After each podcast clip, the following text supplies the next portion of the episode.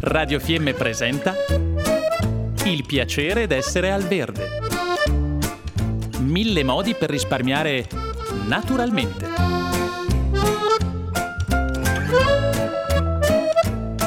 Programma a cura di Elena Osler.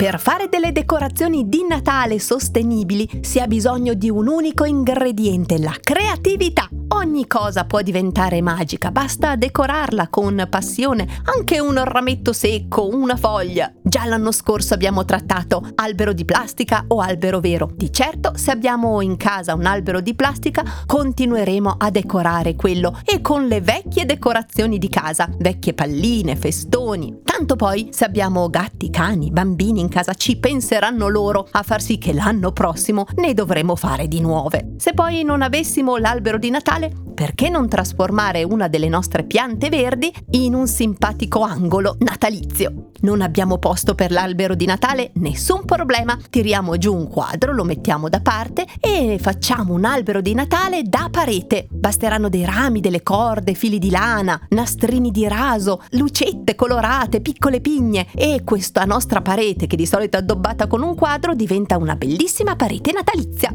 Vogliamo addirittura avere un albero di Natale profumato? C'è la soluzione. Fette di arance secche, cannella e chiodi di garofano. Addirittura le stecche di cannella, una volta finito il periodo natalizio, spolverate dalla polvere, le potremo riutilizzare per la nostra cucina. E se siamo degli amanti della tavola, possiamo addirittura creare degli alberi di Natale da mangiare con le fette di pandoro. Possiamo fare biscotti a forma di alberello e poi alberelli di tramezzini. Insomma, basta veramente poco per rendere tutto magico senza comprare nulla. Fuori dalla porta, cosa c'è di più bello di una ghirlanda di Natale con rametti, rami d'edera e bacche colorate? E poi possiamo ancora riutilizzare i barattoli, ad esempio, di salsa per fare dei barattoli natalizi porta candela.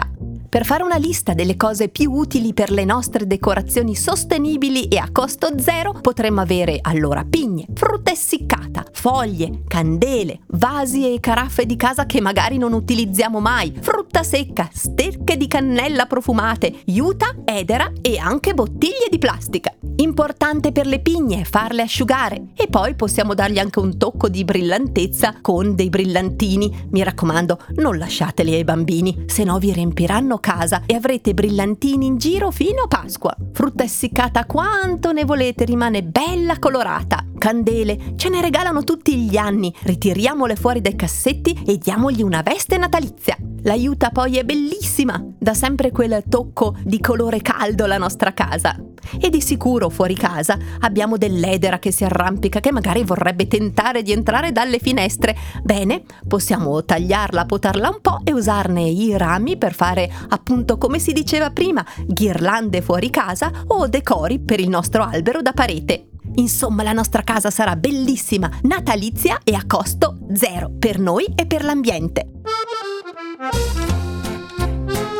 Abbiamo trasmesso Il piacere d'essere al verde. Mille modi per risparmiare naturalmente.